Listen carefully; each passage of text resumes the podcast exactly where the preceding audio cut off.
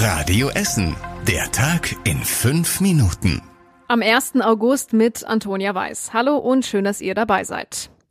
Nachdem am Sonntag schon der Kampfmittelräumdienst in Essen war, gab es gestern den nächsten Einsatz bei uns. Im Westviertel musste am Abend ein Blindgänger entschärft werden und der wurde auf der Baustelle der neuen Polizeischule an der Frohnhauser Straße gefunden. Eine britische 250 Kilo Bombe war das. Und weil der Zünder verformt war, musste der Blindgänger noch am Abend entschärft werden. Circa 320 Menschen mussten deshalb evakuiert werden, fast ohne Verzögerung. Wir haben nochmal mit Feuerwehrsprecher Christoph Risse nach der Entschärfung gesprochen. Kleine Verzögerung gab es noch dadurch, dass eine ältere Dame, die auch schon die Wohnung verlassen hatte, wieder zurück musste in ihre Wohnung mit Polizeibegleitung, weil sie ihr Essen auf dem Herd vergessen hatte.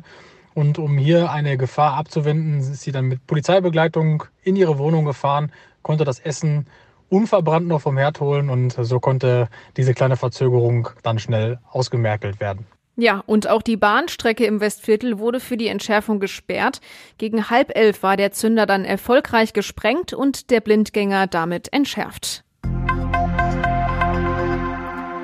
Die Suche nach einem Kita-Platz in unserer Stadt ist immer noch eine Herausforderung. Zum Start ins Kita-Jahr fehlen immer noch knapp 1700 Plätze und die Stadt will diese Lücke weiter schließen. Dafür sind im letzten Jahr schon neue Plätze entstanden.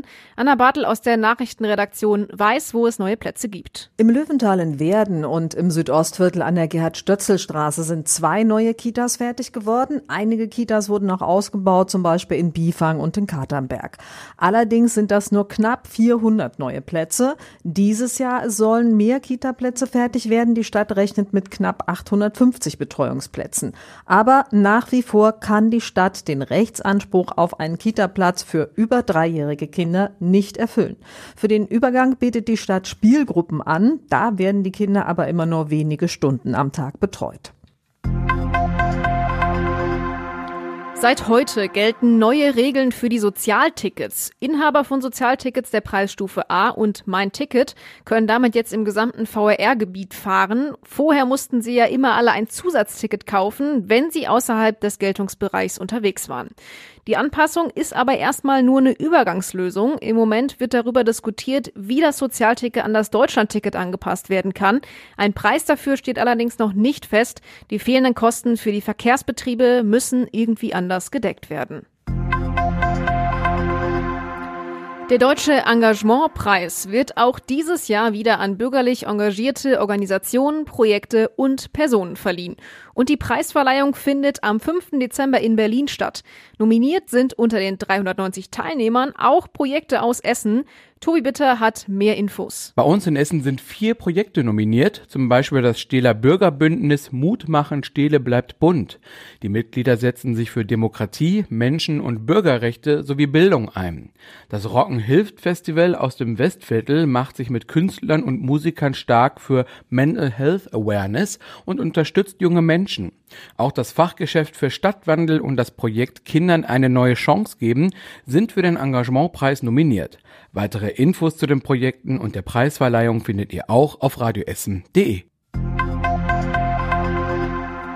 Restaurants bei uns in Essen sollen auch im nächsten Jahr weniger Steuern zahlen müssen. Dafür hat sich Oberbürgermeister Thomas Kufen jetzt ausgesprochen. Er unterstützt damit eine Forderung des Deutschen Hotel- und Gaststättenverbandes.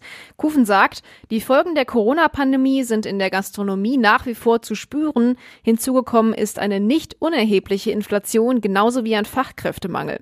Der Deutsche Hotel- und Gaststättenverband fordert, die Mehrwertsteuer auf Speisen weiter von 19 auf 7 Prozent zu senken. Der Steuersatz wurde während der Corona-Pandemie gesenkt, um Gastronomen zu entlasten. Eigentlich soll er nächstes Jahr wieder angehoben werden. Und zum Schluss der Blick aufs Wetter. Gute Nachrichten für heute Nacht. Der Regen lässt erstmal nach und die Wolken werden sich ein bisschen auflockern. Die Temperatur geht runter auf bis zu 12 Grad. Das war es aber nicht ganz mit dem Regen. Morgen kann es wieder etwas nasser von oben werden und auch mit starkem Wind müsst ihr rechnen. Maximal 21 Grad dann morgen. Das waren die wichtigsten Nachrichten an diesem Dienstag. Alle aktuellen Meldungen aus unserer Stadt findet ihr wie immer auf radioessen.de und in unserer App. Ich wünsche euch eine gute Zeit, da wo ihr auch seid. Bis dann und ciao.